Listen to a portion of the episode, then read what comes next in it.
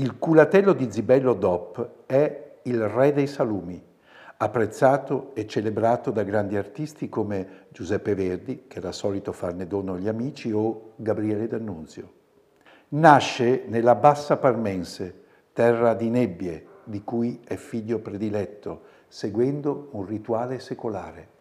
Lo si capisce bene visitando l'azienda agricola Bre del Gallo, tra le massime espressioni dell'arte salumiera parmense.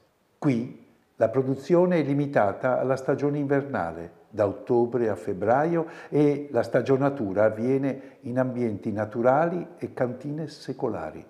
Il caseificio Parma 2064 e Monte delle Vigne si candidano a essere le vostre guide in un ideale percorso enogastronomico alla scoperta dell'autentica identità parmense a tavola.